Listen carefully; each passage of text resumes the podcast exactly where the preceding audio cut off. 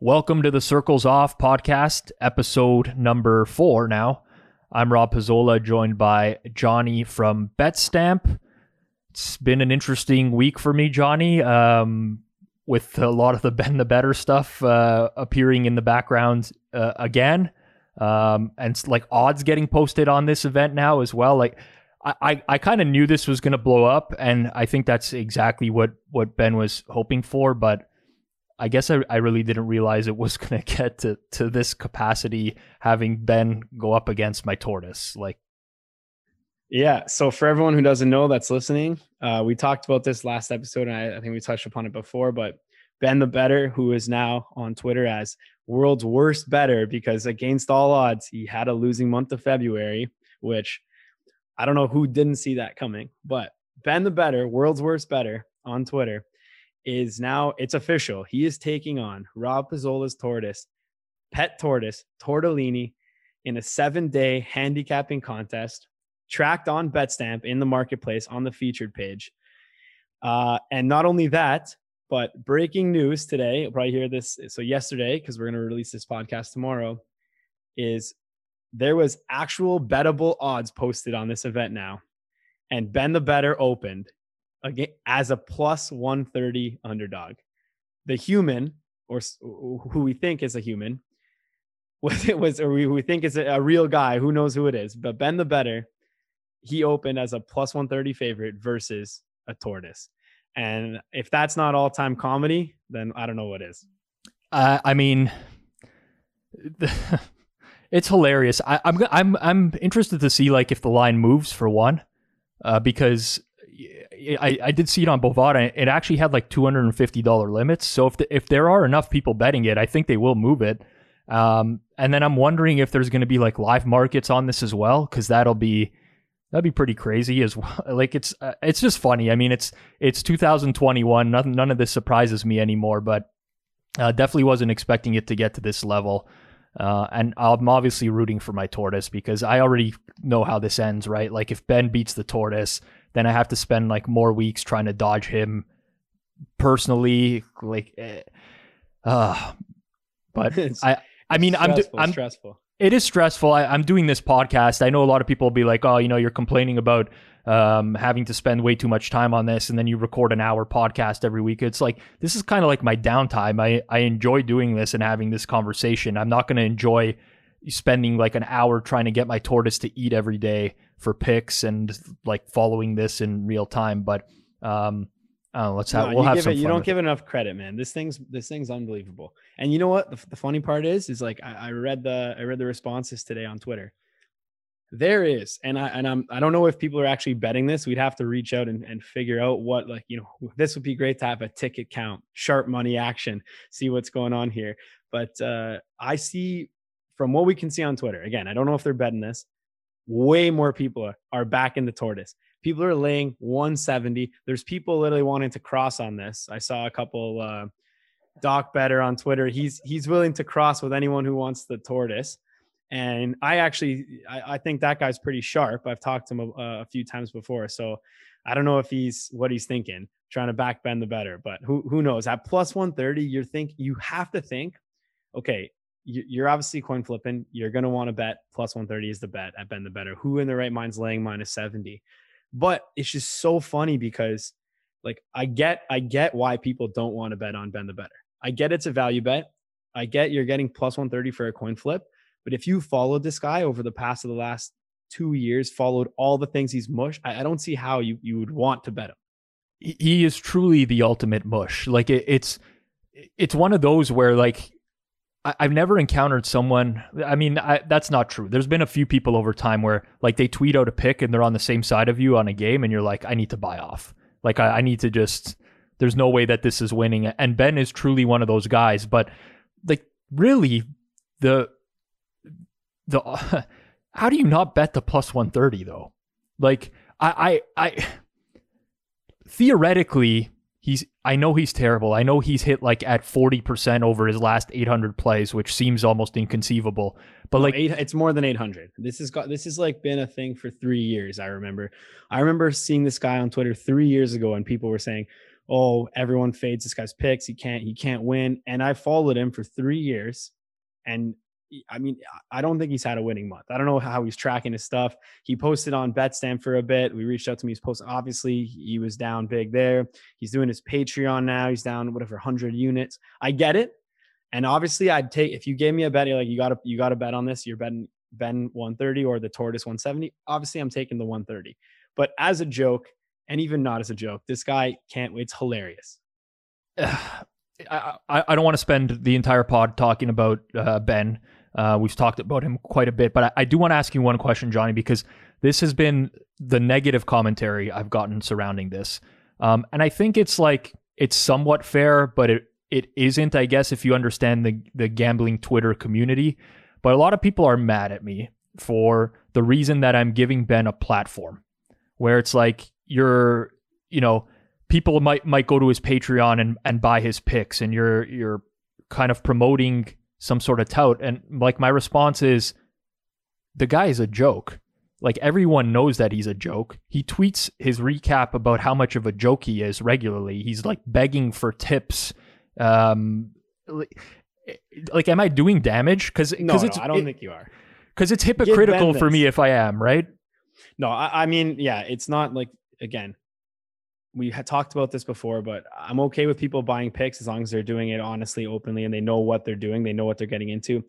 Uh, for sure, 99.99% of people buying Ben's picks are fading his picks. He knows that. Everyone tweets him. Everybody knows that. When he goes 0 and 4, people comment on his things with a parlay screenshot of all four of his bets that they just hit now at plus a thousand. Everybody knows this is happening. So I don't think anyone's legitimately going to Ben the Better's page and buying his picks because they found out about him. They think he's going to win.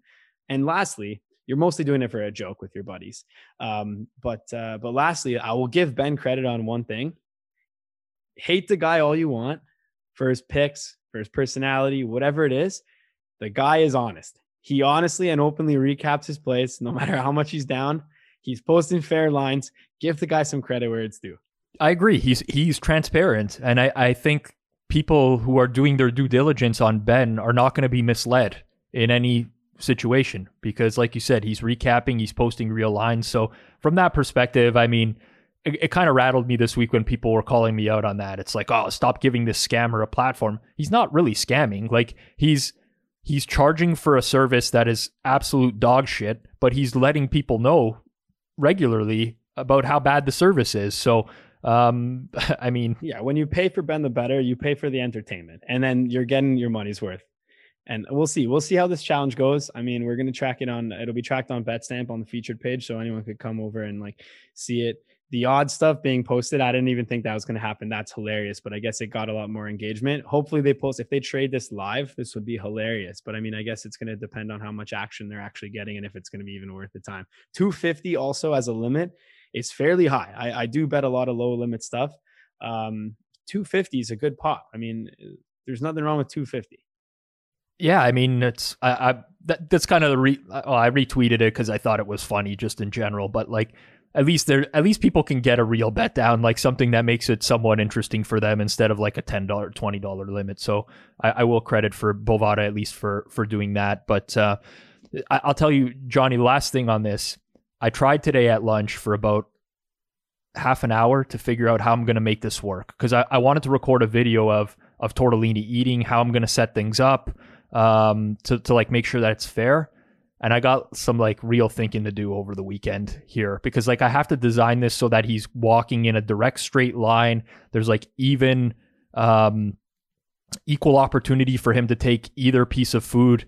It's logistically much a much bigger nightmare. And tortoises are cold blooded animals. So he wakes up in the morning, he won't eat right away because he can't digest unless he goes under his heat lamp for like a couple hours. So I, I have to be on the tortoise's schedule as well, which is like another factor.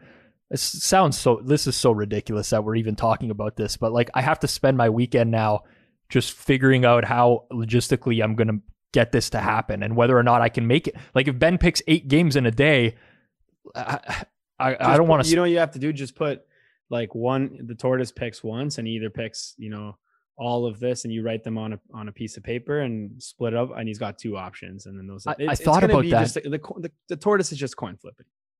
Yeah, Well, that's it. I mean, more for we'll- the fun of the video. Who cares what his actual picks are? But uh, yeah, people may be able to finally make double. There, there's big opportunities if you bet the tortoise, and then you could also fade all Ben's plays that he gives out for free because they're not going to be on his Patreon. It's big money making opportunities, as I've as I've heard on Twitter. But no, in, in serious, I'm I'm just joking. Like, don't, I- I don't, w- don't fade or tail any of these picks in this. Make your own stuff. I wonder if there's going to be an ARB to be had here. Like, is so much Tortellini money going to come in that the line moves and you can get like plus 180 on Ben at some point? The sharp guy's got to come in at some point, though. the sharp guys will come in at some at some point. No, uh, okay. wha- let's so, move so on. No, no, we're not going to move No? on. One more, que- Okay, one more okay. question. I give you a ten thousand dollar bet. Forget about the limits that are set right now. Ten thousand dollars. What number do you need to take Ben? Are you actually booking this, or just I'm a not, I, hypothetical? I'm not giving you ten thousand. Although I mean, if I if I put Vig on it, whatever, we could probably figure something out. But I, I want to know what your number is essentially. Like, where's the point where you're like, this is too stupid of a line now. I, I have I have to take Ben at this point. okay, all right. Uh, it's, it's honestly tough. It really is. Plus, like plus 101 in theory is is good on Ben the better. This is theory. Plus 05, plus 10. Yes, you got to be taking Ben. Um, I think I do think though Ben is worse than a coin flipper. And I'm not, and I'm it's it's a joke here, like oh Ben sucks, whatever. He's not good at picking picking games.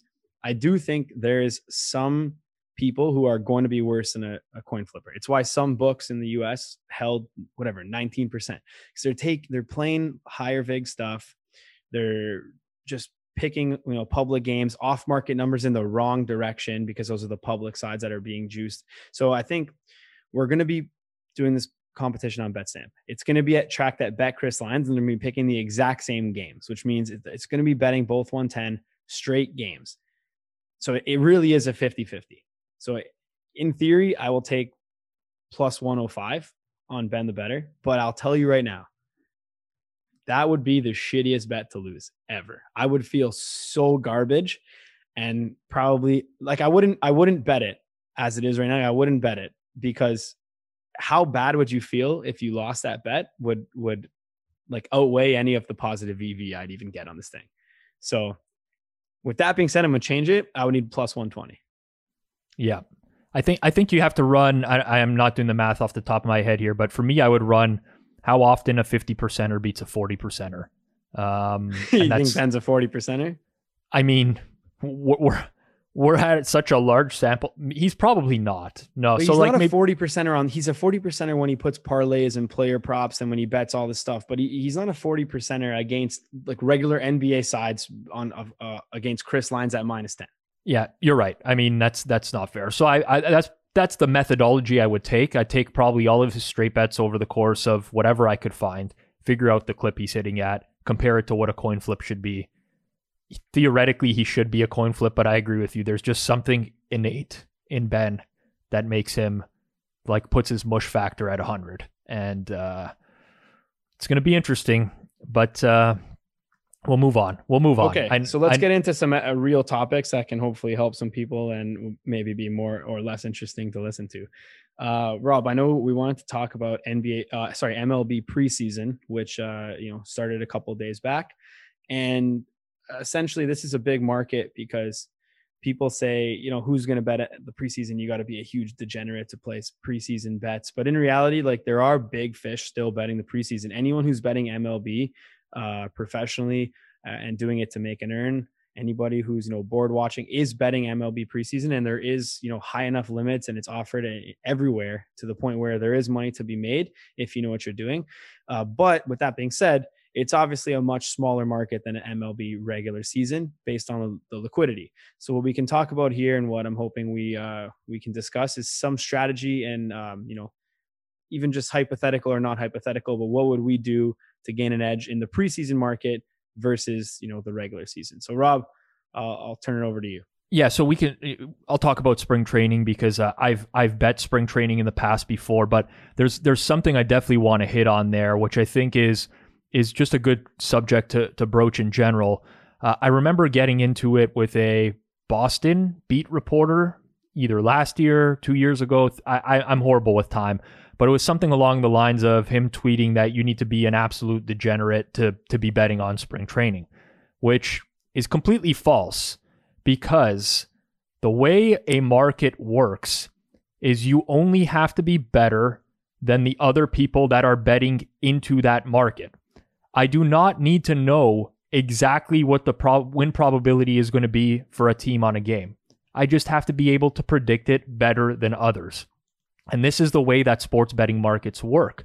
And I, I can never understand that. Uh, well, I do understand it. It's people that are not knowledgeable in the sports betting space that spew this type of propaganda like you're you're a degenerate if you bet this it's like no i'm looking for an edge any way i can find it and in fact in a lot of these markets like spring training baseball it is very difficult for people to come up with a number on the game and project a, an implied probability for either or true probability for either team and because of that if you're good at doing it it could be a very lucrative market. Now, granted, the limits are not as high in spring training as they are in the regular season, and all that stuff comes into account.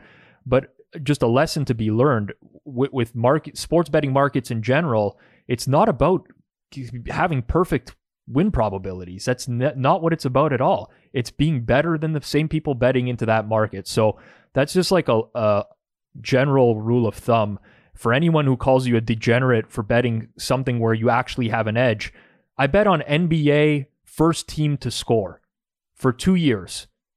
The the first team to score a bucket in a game. And people would die of laughter when they heard that. How could you possibly like you're you're flipping coins and it's like, no. I mean, I know how they're being priced. It's a huge inefficiency. I'm going to exploit that. And the same goes for spring training. Yeah, we can actually probably get into that in another episode. I have a couple of things that are hilarious that I had built models for and bet as well. Like I, I bet on, I bet on the World Chess Championships over the uh, over the pandemic. Did did fairly well, and um, I mean, like it's literally chess. Two guys playing chess, not even in person. They're playing on the computer and you could watch it through the screen. But there is something to like being, you know, you're a degenerate if you're, you know, have if you don't have an edge in your bed and you, you know, went through a whole day, a whole Saturday of college football and you lost all your money and you're trying to chase and you lost it on the, the Hawaii game as well and you stayed up even further and bet on Australian rugby, then I'll, you know, at that point, yes. Sounds like people... sounds like you might have gone down that that path before. It seems like a very personal experience for you. It's no, no. I I haven't. Uh, I have I have bets on uh, you know a couple things for fun late night if if there's something on and you're you know having a couple beers with the guys, but nothing like no real money and, and nothing that I knew. You know, entertainment value stuff.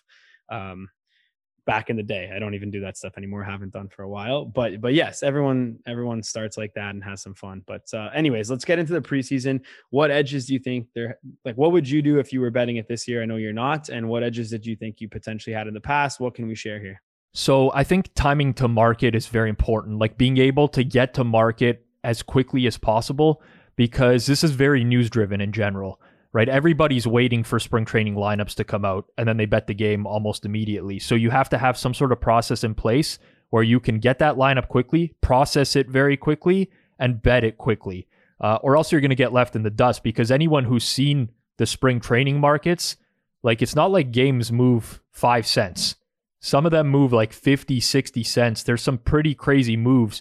You'll sometimes see a team that's well, I mean, I'm not betting spring training this year, so I can't speak to specifically this year, but I've seen times in the past before where there's a team that's minus 150 in a game and the other team closes as minus 150 in that same game. You just don't see other movement like that. And that's because some teams will put out lineups that are so bad with like a bunch of A ballers, for example, against a major league lineup sometimes, and you get some really drastic shifts. So you have to be equipped to handle the news. Um, there's good tools to do that. I mean, I use TweetDeck. I set up lists. That's just the way that I have always done it in general. Um, I seek out a lot of information myself because there's edges to be had there.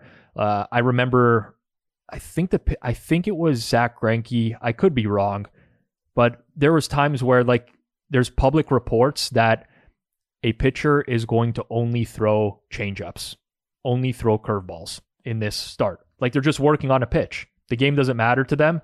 And like that's if you if you know that information, it might be very hard to quantify exactly what that means, but it's probably not included in the line already and you can just bet that the opposite side at that price. So I think spring training is very news driven personally. That's not to say you can't model it, but it, it's obviously very difficult with some players only playing two innings, one inning, whatever. It's it's very chaotic.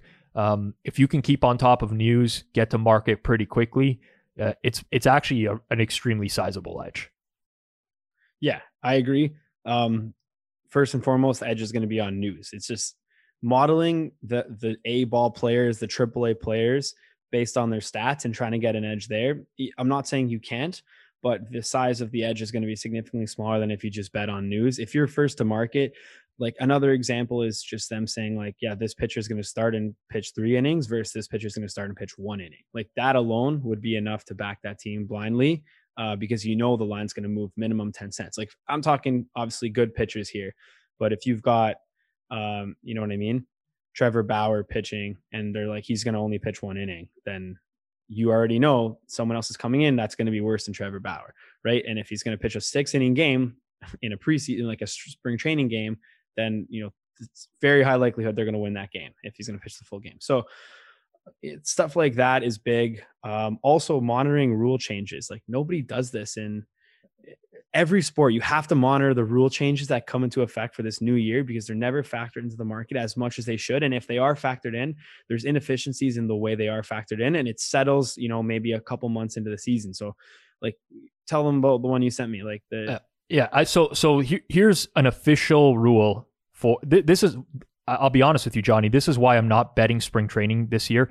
I, I think just in general, like spring training, you can find edges for sure, but it, it's a higher vig market on on the majority of sports books, just in general. So this one really got me this year because I saw someone on Twitter post it and I was like, this cannot be right. And then I actually looked into it. So for spring training games through Saturday, March 13th, the official baseball rule 5.09e will be relaxed, allowing defensive managers to end an inning prior to three outs following any completed plate appearance provided the pitcher has thrown at least 20 pitches. So, what that means is if the pitcher has thrown 20 pitches and one team has the bases loaded, the manager on the other team can come out and say, inning over, we're done here, let's move on. Like, how tilting could it possibly get? Like, it's happened a few times already. I've seen people complaining about it on Twitter. I would, I would break so many things around me if I knew that happened in general. Now, it can happen either way in a game. It's probably more likely to happen to one team than another, depending on the manager's usage in that game, how they're spacing things out. Uh, if they have pitchers going one inning or multiple innings or whatever, or just if the manager has done it before and and is is utilizing that, right? So there's there's like I started thinking like, uh, how do I account for this? And the the real answer is I doubt anyone is. They're probably just applying it as like an equal probability of happening to both sides. But man, it's uh, with with with COVID and the way things are happening this year, with news coming in at various points of the day in other sports, it it just became too much for me. And then you add in like a rule change like that on top of it, and I would absolutely lose my mind. Yeah. So that's got to be like like you said, it's all time tilt if that happens to you. Like, I could only imagine like bases loaded, zero outs. I'm like, all right, this inning's over. Like, you're like, holy, I cannot like why do I this is that's the all-time why the hell do I bet on anything moment if that happens to you. Now again, like you said, it could happen for you or against you. It's just as equally likely to, you know, based on if like, you know, if you're coin flipping. But man, that's frustrating. I think another uh, potential edge in the preseason versus the regular season is to uh, like we, we're talking about essentially modeling the managers in some capacity. So, like if they want to win the game, then they could win the game, right? Because they have the tools to play better players or to p- actually pinch hit or to get guys certain action. Like they have good players on the roster, on the active roster, and they're choosing essentially because it's preseason, the game doesn't matter to play worse players. So not that they can win the game 100% of the time, but if if the Cincinnati Reds are playing the Dodgers and the Reds are playing their full roster starting pitchers, full bullpen. They're they're you know they're going to beat the Dodgers training training squad. So modeling kind of what managers or even just watching from a quant, uh, qualitative standpoint and see who's actually trying to win the games um, because it is sports and people are still competitive, right? So when that AAA ball player goes in, he's still trying to hit a home run. He's still not. He's not trying to strike out. So mo- modeling the managers and seeing, you know, this guy's actually been trying to win. He's trying to pinch hit. He's making good decisions. He's having guys steal bases when you know what I mean. Like he's not just out there to have a, a day. Having that and modeling those type of managers could give you a small edge you need and it's something that people who might be watching or following spring training would would know already. It's not something you have to dig into and scrape a bunch of data if you don't want to. I've had a couple people uh, mention something to me uh, that I've never actually validated, but it's sort of like a theory that they had on spring training, and I think it's interesting. And I don't know if it's real or not, but they talked about positional battles and players that are fighting for a roster spot, and um, when they see those players included in a lineup, that they're more likely to wager on that team or they give a, a boost to that team. And it's tough because like you think of professional athletes and you you want to assume that they're all trying at all times. But you have an established ball player who might be in the lineup testing out a new swing. He's been working with with the batting coach. It's like he's got nothing to lose, right? He's going to go up there, take a few hacks. Maybe he's going to see a bunch of pitches, something like that, versus someone who's really fighting to get on that opening day roster. Um, now it's it's only a few players here or there, so it's not anything big, and it could be maybe a pitcher out of the bullpen or something like that. But I, I found that interesting. Like it's just another aspect of someone trying to gain an edge uh, I, I, would obviously like if it was me that was looking at something like that, I would try to validate that hypothesis in, in some capacity, which might be understandably difficult to do so. But um, do, do you think that there's any validity there in, in, like later on in spring training, betting the teams that are are playing guys that are competing for roster spots?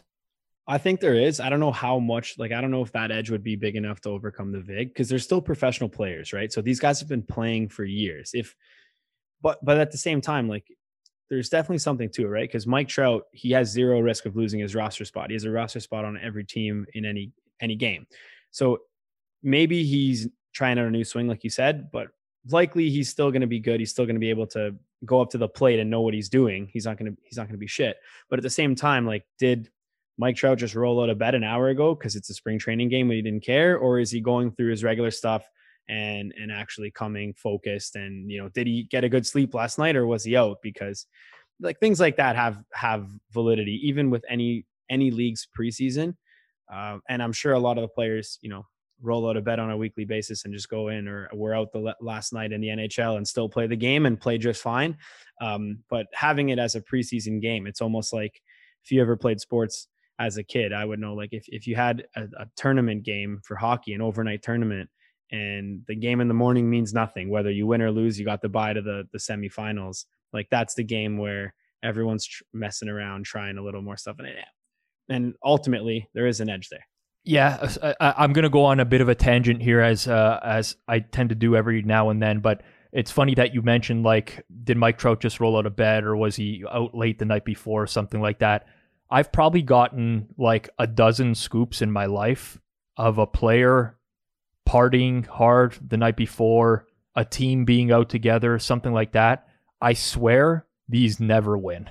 Like it's it's I finally won one like in in Vegas's first season where a, a friend of mine um, slam deal on on Twitter messaged me saying like I'm I'm at a nightclub right now and I think it was the San Jose Sharks. He's like all of the Sharks are here and they are playing in Vegas tomorrow and like these guys are getting sloshed and I'm like, okay, that's not reflected in the line. I'm to win that one, but or bet that one, and and it ended up winning. But like I've gotten so many of these over the course of my life where someone just messages me like, I'm here. This guy is in really bad shape. And and it, this reminds me of a story of when I, I first started at theScore. I worked with with someone named Richard Garner. Um, and he just comes into the office one day and he's he's so excited and he's like, I was at the underground in Toronto last night. I was there till like last call. Esteban Loaiza was there, like with me, and he's he was like people had to carry him out of there, and he's pitching at one o'clock today. Like he's he's he's got the start, and he's like I just remember Richard putting uh, I won't disclose the amount, but he put a lot of ma- money betting against Esteban Loaiza. Loiza went like it was something stupid, like seven two thirds innings. He gave up one run. He looked completely trashed on the mound, like he was sweating, like he looked hungover visibly, and it was so frustrating for this guy just watching.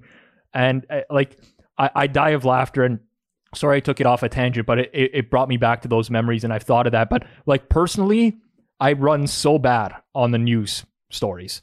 Like, well, it's like you if a guy's out partying, you have to compare that against his priors. Is he fine playing like that? And it's it's uh, we joke about it, but that's actually the reality. Is like if a guy has a wrist injury and he's had that wrist injury every single year and it doesn't impact his performance, then don't factor in that wrist injury.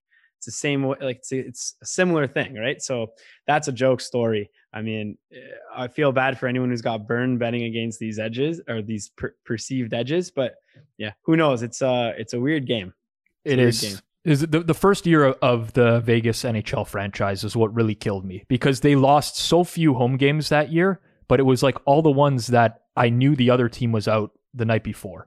Like people were sending me guest lists li- literally to, to nightclubs with with the people there, pictures of of guys that like were there till three in the morning, and it's like they you you wouldn't even professional athletes, I guess they know what they're capable of. They know that uh, I I don't know, but horrible horrible run for me on those. Sorry to derail it. I had to, no, I had to bring it up. Bring it up. That's jokes. Okay, so I think that uh, are we are we uh, we good on MLB preseason, or did you want to mention any other things for spring training?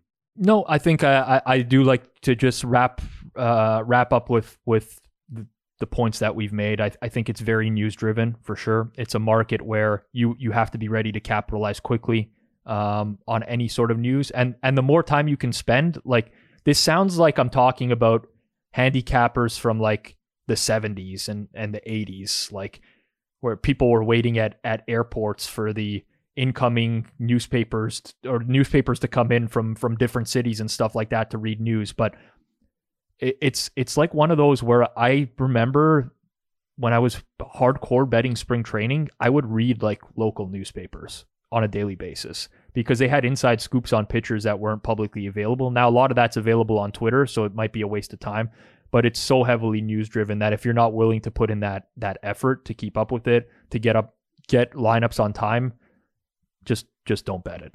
Okay, well, definitely don't read newspapers because it's 2021. Online um, newspapers now. But but no no, he, he, makes a good point. Like beat reporters are huge. You you everybody needs to have a list.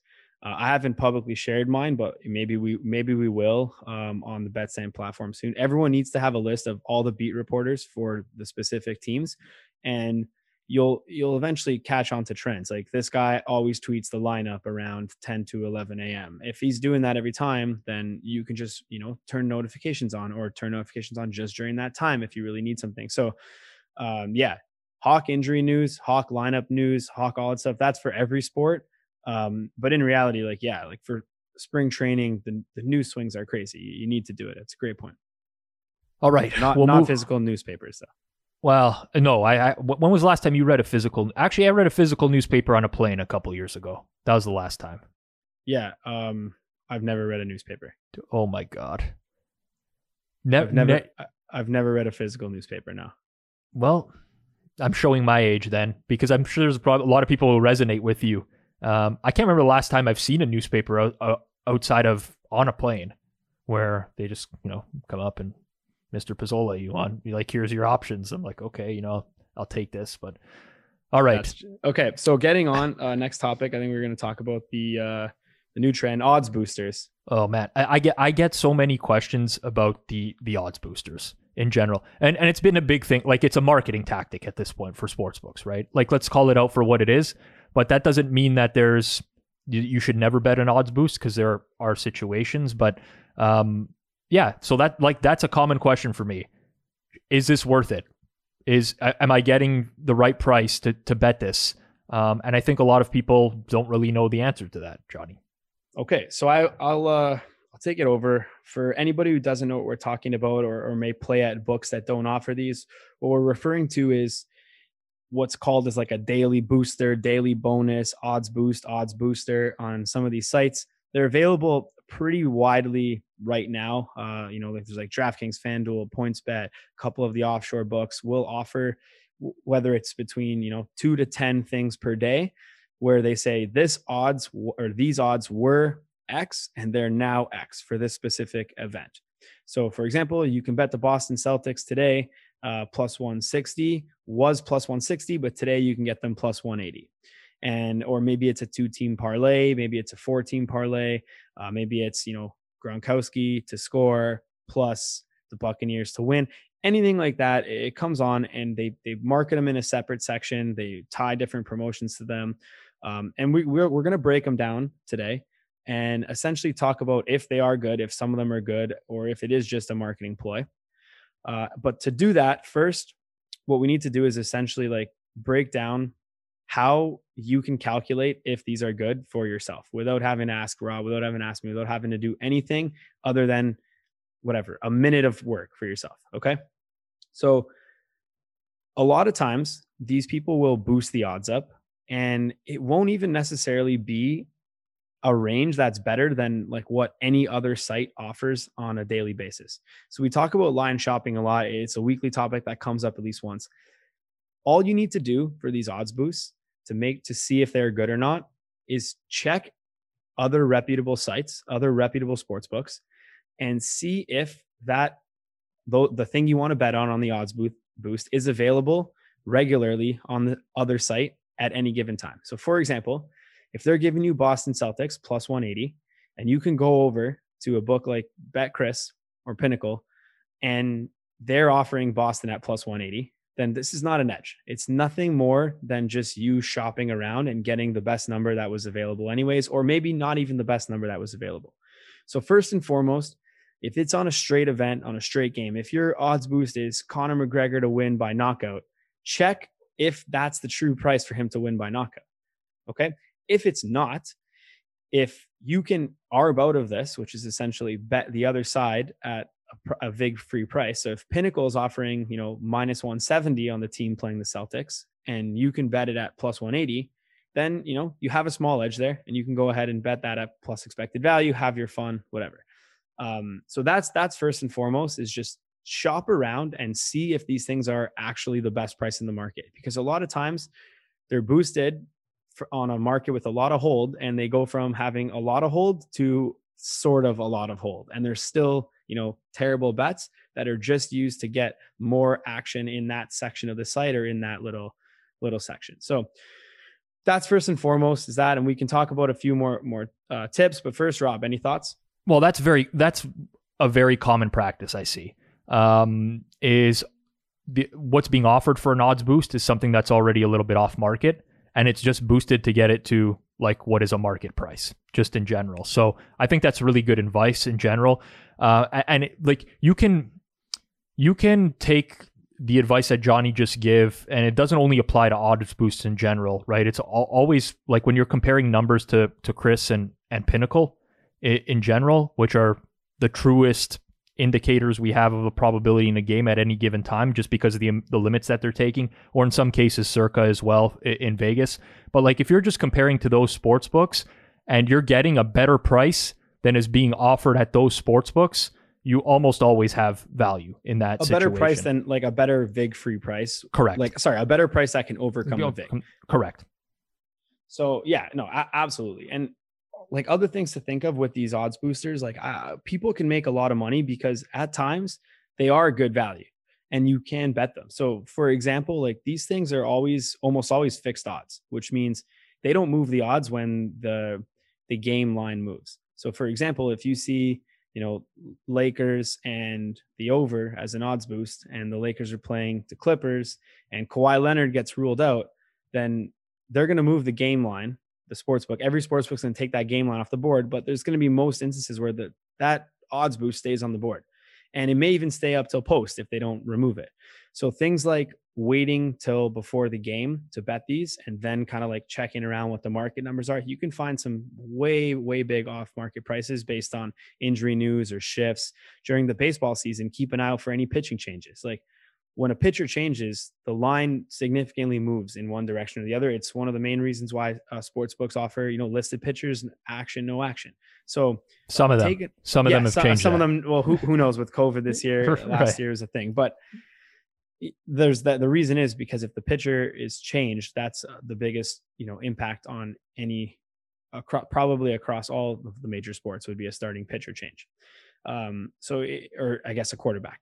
Either way, like take a look and and a, one tip that i can give is wait until right before post right before the game starts to actually bet these because that's when you're getting the truer price or right next to the closing price versus the opening price. So you if injury news happens against you you can you know write that off and you don't have to play it. And if injury news happens that helps you then you can play it at that point. So it's a great way to just you know minimize any risk that happens because it's a fixed odd set Right. So that's that's the efficient market hypothesis, right? For anyone that doesn't know, they can look it up pretty quickly. But the closing line in a game um, is the it, like I said is the is the truest indicator of the the probability of that game that we have, and that's why lines move in general, and that's why openers don't stay the same over the course of the the the, the day and the next day because um, are betting into that market and and kind of shaping that line. So if you do wait till the end, um, and it and it's kind of like the same strategy with Wong teasers, right? Is like wait till last minute on the NFL Wong teasers because at that point we have the best. You know the lines are what they are. It's it's what the market has decided the probability is of of the outcomes of these games. So uh, I think that's just good advice uh, advice for the odds boosts, and it applies uh, across numerous different types of bets that you can make. Great. Uh, couldn't agree more. Something else to look for is uh, correlation within these within these things if they're offered as a parlay. So, for example, uh, if you have Rob Gronkowski to score and Tampa Bay to win, uh, those are like you know they're not the most correlated thing you can get in the market, but they're heavily correlated, right? If Gronkowski scores a touchdown, that means you know you know at the minimum Tampa has seven points on the board. Uh, so something like that you need to factor in. So if you're getting like let's say you can take a look at Pinnacle or CRIS and the parlay they pay is similar to this, but you're getting a correlation, that may be enough to boost it up. And then again, if you're if you're having fun, if you wanted to watch the Tampa Bay game, that's a you know a good way to to boost your odds and not actually you know have a negative EV EV bet. Maybe just have you know something that's even expected value. So looking at correlation helps a lot. Uh, it also helps when you have a big favorite and the over in, in college football or in the NBA. Obviously, when there's a big favorite to cover, like a minus 14 and a half in the NBA or like a minus 30 in college football with the over, those are going to be correlated. And then, um, you know, adversely, a large underdog, a plus 30 in college football, you're going to want to also have the under uh, parlayed with that instead of the over. So those are two things to work to, to look at as well. And then uh, my last tip on this before I'll hand it back to Rob is to actually convert the odds to win probabilities. And there's tons of tools. So you can do this online or you can just have a formula in Excel. But you're going to want to convert these to win probability to see how much these odds are actually boosted. And a lot of times it's comical how small they are because people don't realize that if you look at something in terms of the cents, like 40 cents juice, 60 cents juice, it's really, it's that's not how you should be looking at these markets, right? So if you have something that's boosted from plus 100 to plus 160, then that 60 cents is, is huge, right? If you have something that's boosted from plus 500 to plus 560, then that's not really a big deal. So I can give you like a real example is like the Rob Gronkowski scores first touchdown type things. It might say boosted from plus 1600 to plus 2000, right? And when people see that 400 cents, they think, wow, this is huge. I'm getting plus 2000. I was thinking if I bet 100, I was going to win 1600. Now I'm going to win two grand.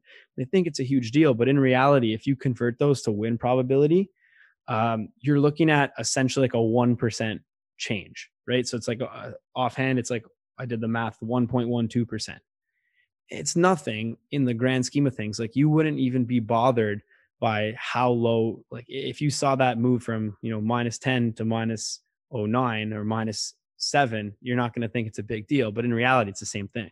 Oh man, this is like an epidemic across um, just the recreational gambling community. I would say is the the usage of cents instead of probability. It happens all the time. I mean, it's it's it's not a difficult concept to grasp, but if you're not used to it, um, like going from minus 140 to minus 150 is very different than going from minus 240 to minus 250.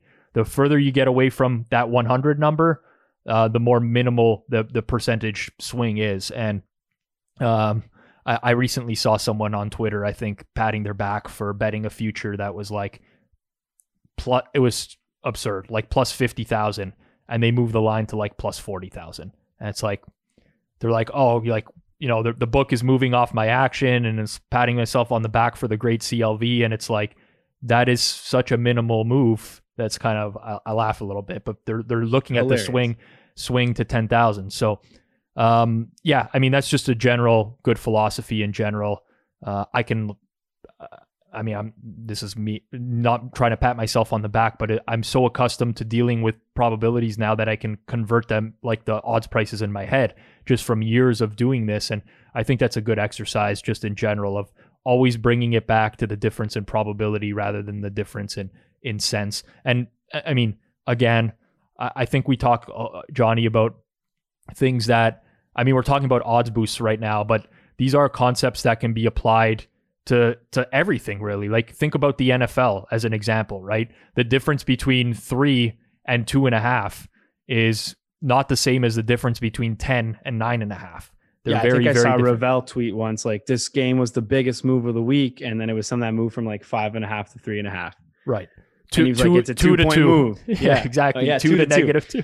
Yeah, two to two. So for, for everyone, like I, I even saw actually on uh, on Twitter, I see the Montana sports betting lottery, I believe it is, actually does deal like minus 25, minus 25 on some like major markets, which is tough. Um, but and and people do post and like, wow, look at this, like they're taking 50 cents juice, and, and that is true. Uh, but then I see some people who don't really know what they're talking about tweeting like a screenshot of an MLB game at minus 220 and plus 170 and they're like look at these guys they're taking 50 cents juice in this game but really like that's you know it's the same. That's just the whole percentage amplified over. If you convert them to win probability they're going to add up to the same thing. So people will learn that over time. Anyone who's listening right now um, just like convert it. There's tons of tools online that you can learn like read up on how to do it like rob said. If you're going to actually like bet for real and you want to be have you know a life longevity in sports betting just figure out how to convert the odds uh, to win probabilities and if you can start thinking in terms of probabilities you're going to open up a lot of doors on the, the stuff you're going to you're going to bet on i think that's uh, a good good ending to that topic uh, on the odds boost i think there's a lot of good points there in general okay so anything else you wanted to talk about Just nfts Quick recap. Okay, so yep. uh, Rob's week in NFTs. I'll hand it over to Rob Pizzola. He's going to discuss his week in NFTs. I mean, listen, I'm, I'm uh, we talked about this last week uh, ad nauseum. I think this is a fascinating space, right? Uh, you probably saw the Kings of Leon news this week, releasing their new album as an NFT.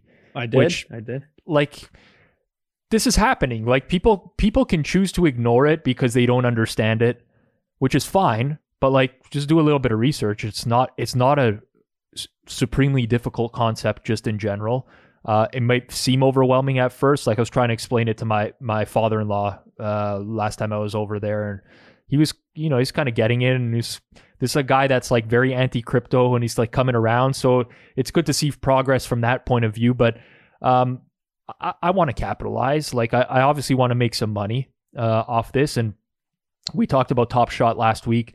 I, I've literally spent a week going from site to site to site to site, checking all of these out to see what's still in its infancy, what's a, a, a marketing opportunity, uh, sorry, not marketing, uh, a, a money making opportunity. I, I have like some soccer cards on some like Sorare website or something like that. So, I think it's Sorare. So, which makes a lot more sense than Sorare. I, I just always assumed so, it was yeah, like, I think it's so rare. Oh my god, so- that soccer one. Well, that makes a lot of sense. Uh, but I, I, I was thinking of it like some South American site, like so, Sorare, you know, like I, I, I, Sorare. But like I, you know, I, I checked that out and it was cool. I, I checked out like some horse racing site and some fantasy cards sites and stuff like that, and just dabbling in the space a little bit. Uh, you know, I was on checking out some crypto punks as well this week that like building out algorithms to try to to to price each punk appropriately based off of like exponential moving averages of of price sales and I, and I, I'm I'm loving this stuff. Like it's something Crypto new and fresh. is incredible. It is like anyone who spends a little bit of time in this, like in the market, like in the market, reading it, like checking out the sales, falls in. Crypto Punks is actually an unbelievable project. I'm I'm so like I love it. So I, I, I typically don't like to talk too much about what I'm in, involved with, but I'll like I, I own a punk now. Uh, like are you are you invested in a punk? I am. I am. Okay, so we're so we're we're what are we punkers? What are- what is uh what's the terminology here? Imagine being a no punker. That's what people say. Ima- okay, Imagine so- being a no punker. So I'm, I'm, I'm, not, not, a no I'm, punker. I'm not that, uh, like I don't know about what what the hip community is talking about just in general and but yeah I'm not a no punker now either. Um, obviously this is very like with with any investment I'm I'm comfortable with with risky investments in general like I bet on sports. I'm in heavily involved in crypto.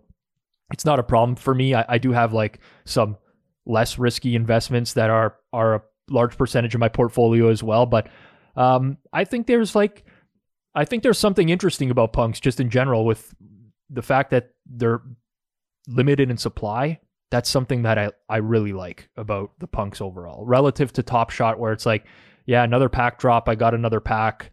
I'm gonna uh, sell these cards for a few hundred bucks, but like it's gonna happen over and over and over. I think it's really devaluing uh, a lot of the cards, especially a lot of the common ones that are gonna just keep getting released. And uh, I, I I'm I'm a punker, man. I'm I'm all in. Like just on a day to day, like I have I have notifications set up on my phone for like when bot when uh, the bot notifications for Come when on. punks sell. I do as well. I didn't think anyone else did that. Oh yeah, I I because I, I'm right away like I, I want to know if that was a steal or not, and like if I missed it and when when it went on on like I went to sleep a couple nights ago and I woke up in the morning to all these notifications and I was like, oh my god, like someone is just these were steals overnight. I was like so depressed for I'm drinking my coffee like am I going to start staying up like through the night to see what comes on the market? Like do I have to pay someone um to you know to occupy themselves? Um I- you I'm- punk steals midnight, middle of the night punk steal.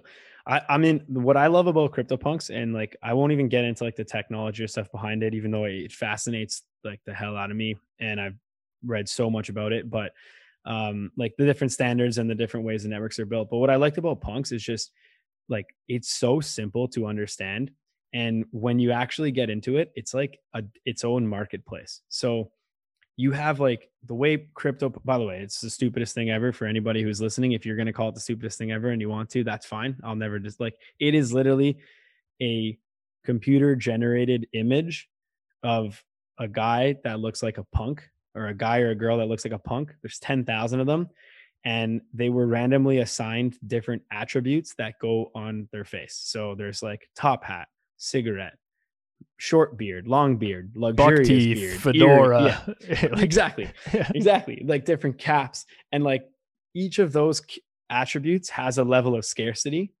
and then each of the punks have different numbers of attributes so there's like one attribute punk two attribute five attribute and there's there's one single seven attribute punk that's like man oh, what i would give to own that thing oh that thing's a thing of beauty Yeah, But- I mean, I, I, I, I, I can feel your passion right now, and like I, I echo all of it.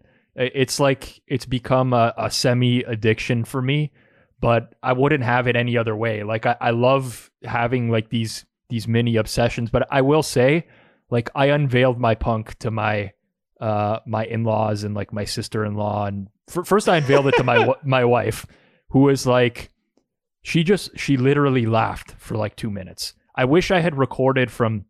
I took a video of her at, like when she could finally speak again, but she saw this thing and she's like, you know, how much did we pay f- pay for this? And, and I told her the amount. Like I told her the amount in Ethereum, which she has no idea. And then she's like, what is that in in Canadian dollars? And uh, I told her the amount, and she was just like dying of laughter. But she's like, what it, what is this? And then I showed it to my my uh my, her her family basically and they were like so underwhelmed they were like oh like that that's it. Like I was I was expecting so much more, and that's what that's what I think makes it hilarious. Is like the value on um what some people might call like garbage. I don't fi- I don't think it's garbage personally, or else I wouldn't have invested of it. But like just with any market, it's worth what people are willing to pay for it, plain and simple. Um, I don't care that it's like a digital image that probably took someone like five seconds to code. It looks like it was painted in, in Microsoft Paint. That doesn't matter to me. It's a market to me with um, limited supply, the first NFT market as well, which I think will create some more demand down the road. Um, and uh, I mean, well, it's scarce. It's there is historic value in the fact that like it it people some people like say that it essentially was inspiration to like pave the way for what is going to be the new network. And who knows there may be newer networks that come in with better tech. There's there's markets that will come in that potentially the technology will be better. But overall like these things are scarce they're rare they're a hot market and it's the same thing as like any other market. That's why i'm fascinated with it. I'm not saying CryptoPunks are going to go to a billion dollars. I don't know. It could it could go to zero tomorrow. I don't know. But I can still look at it, understand it, have a lot of fun with it, and actually see like, oh, this punk sold for this. This is like this many attributes. It was this. This is a scarce one. This is like the only one that has the combo of like these two. Like you can start to just build it out and look at it and have a lot of fun with it. Uh, the crazy part is the, the prices have appreciated so much that it's hard for people to like jump into the market just for fun. Um, you have to like like I'm not you, you basically have to have a lot of cash to to own like I don't even own a full one. I own like I, I went in with a, a couple buddies and we got a punk and whatever. It was more of a thing to do. I I don't see how people can afford like you know 100 punks at this price range right now. But overall, man, it's a fun market. But but isn't that what makes it a little bit more lucrative as well? Like that, I think in, so too. But I, because, but I don't know because the cost of entry is so high in general, and because I don't want to say you that you have to be wealthy to own a punk because that's not true but most of the punks are owned by people that have that kind of capital that they can invest in a digital image for like 50,000 US dollars. Like, uh, so the, the likelihood that people just start selling off and the entire market collapses to me is much, much lower because of who is owning these right now. Um, I don't know. Do you, do you agree with that? Yeah so I, I did a like i know you you said you've been doing research into like modeling the attributes and stuff like that or modeling. What i've been doing is uh, tracking a lot of the stuff on the on the blockchain and seeing the transactions. Um, and that's how i'm kind of trying to find an edge here. What i found is that like there's 10000 punks. Um, when i first invested there was about like 1300 punk owners. Now i think that's up to like 16 or 1700 but if you think of it, that means like there's people with a lot of punks, and you can see the accounts and the addresses that have 400 punks, 500 punks. These guys, in theory, have portfolios worth into the multi millions, like you know, 10 plus million for some of them. So when we're looking at this, it's like for this guy to sell off all his punks, he's going to tank the value of his portfolio significantly. Also, he was in all likelihood into crypto very early. He was into NFTs very early, or he or she. Uh, I don't mean to you know specify but like these people don't need the money. If ethereum crashes and goes way down these punks are appreciating and depreciating in ethereum anyway. So yes. I, I don't really see like a floor um a very very like low floor. Like i don't think they'll go to zero because the value that these people have right now they would have to like purposely yep. decimate their assets for for like for what and for what for what reason in, in a case like that someone could always intentionally lower the floor of the prices of the market and like but there would be no logical case for that to happen i mean it's always a gamble from that point of view but i i do i am drawn to the fact that um i don't i don't have to convert my crypto to fiat in order to to buy which bothered me with top shot in general because for a while it's like do I want to deposit Bitcoin and com- have it stuck in U.S. dollars right now? Um, when when I was a little bit more bullish on on Bitcoin, it was at a lower price. It would I I mean could have been a mistake. These are appreciating in Ethereum. Like I, I paid in Ethereum and I'm willing to gamble the Ethereum because long term I, I still believe in uh, that this crypto market has a lot of room to grow. So that that kind of was what drew me to it as well. There's a lot of things, but it won't be my only um, NFT market. I'm I'm still exploring every day, and I'm I'm very interested in this space right now. Um, for those who are listening and and want to dabble or have dabbled in stuff, hit me up on Twitter in the DMs, uh, or or you can message Johnny at the Betstamp account as well because I think we're we're both in the uh, infancy of of our NFT portfolio. I would say. Yeah, and I, I got in definitely like after uh, after CryptoPunks had appreciated a significant amount. Like it's not like I've been in since last year.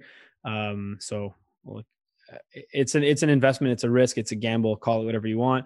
I still think like if you monitor any market and you can find an edge on that market, you can make money in it, right? So for example, with CryptoPunks getting a lot more um, eyeballs right now and it growing, like I know the price is the price is high and the floor is high right now but there's still like so many buy sell flip opportunities people posting low new entrants coming in that are going to be bidding high don't really understand the market. If you can understand the market even a little bit um, a lot of people are flipping. Like there's people who see an underpriced punk come in the market or potentially see somebody who like claimed one of these punks for free in 2017 uh, maybe doesn't have a ton of assets or capital now said, holy, like crypto punks, I can sell my punk for how much? And then they list it a little bit low for the the attributes they have and it gets scooped up in one minute. And I've seen that now like 25 to 30 times where somebody came in tr- like a like a, a new account that had claimed a punk,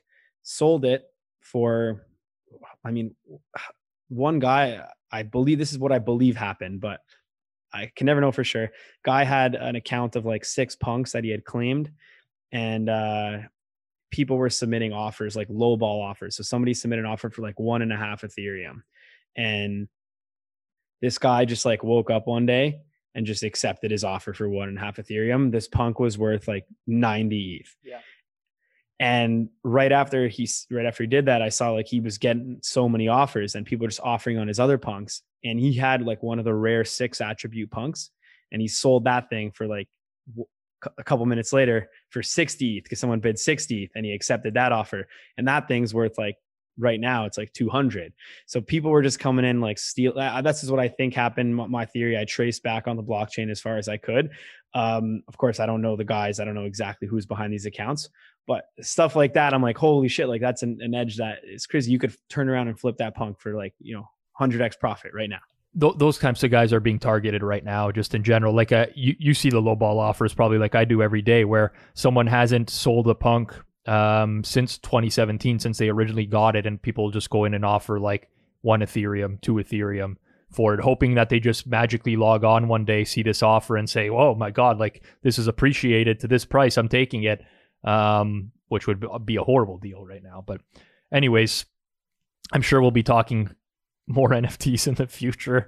Um, we we'll leave it to the end. I, I am potentially leaving it to the end of these pods just in case people uh, don't have any interest in the topic. But I think last one's last week's was received really well. I got a lot of commentary around it just in general, and I think it is a hot topic right now there's a lot of parallels to sports betting, and I think that's one of the reasons it's important to discuss it because it's just another way to attack a market. It's a market. Um, it's exactly yeah. what we're trying to like make. This podcast is is a sports betting podcast primarily, but really, like we're just discuss. We're literally just shooting the shit about how we would attack different markets. Some of it is useless. Some of it is valuable. Um, the way I even really got started in sports betting was listening to people talk in informal capacities like this and they wouldn't really give away like any significant edge. Like i'm not giving away stuff that i'm betting right now and and evaporating my edges but i'm giving away stuff that i'm sure a guy like me 5 years ago would have listened to and said wow that's interesting. Maybe i can try that with this other thing i've been thinking of and then now you know find an edge. So anyone who's new to sports betting, listening to this, like a, a rookie bettor, someone who wants to get into an industry, like think about the concepts we're we're we're giving. But the way Rob said he evaluates like MLB preseason, spring training, like don't just look at that and say, oh, this is how I could potentially get an edge on spring training. Say, hey, this is how I can take this one concept that Johnny said in the crypto punk market and transfer that to NASCAR, and this is something that's being offered that I knew about. Like these are ways that we're going to grow this industry. This help you're going to get a start, and how you're going to literally like you got to listen to everything and factor it into other markets, not just the ones we're talking about. It's a slippery slope, I will say, because it's I know it's difficult for recreational bettors to decipher what is good actionable content versus what is just fluff and garbage.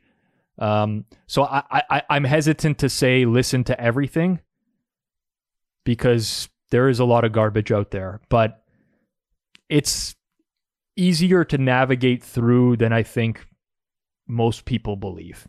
There's there's one person on Twitter. Um, I don't actually know much about them at all. Don't know their Twitter handle. I think the name is Alex Bartlett. This ring a bell for you at all?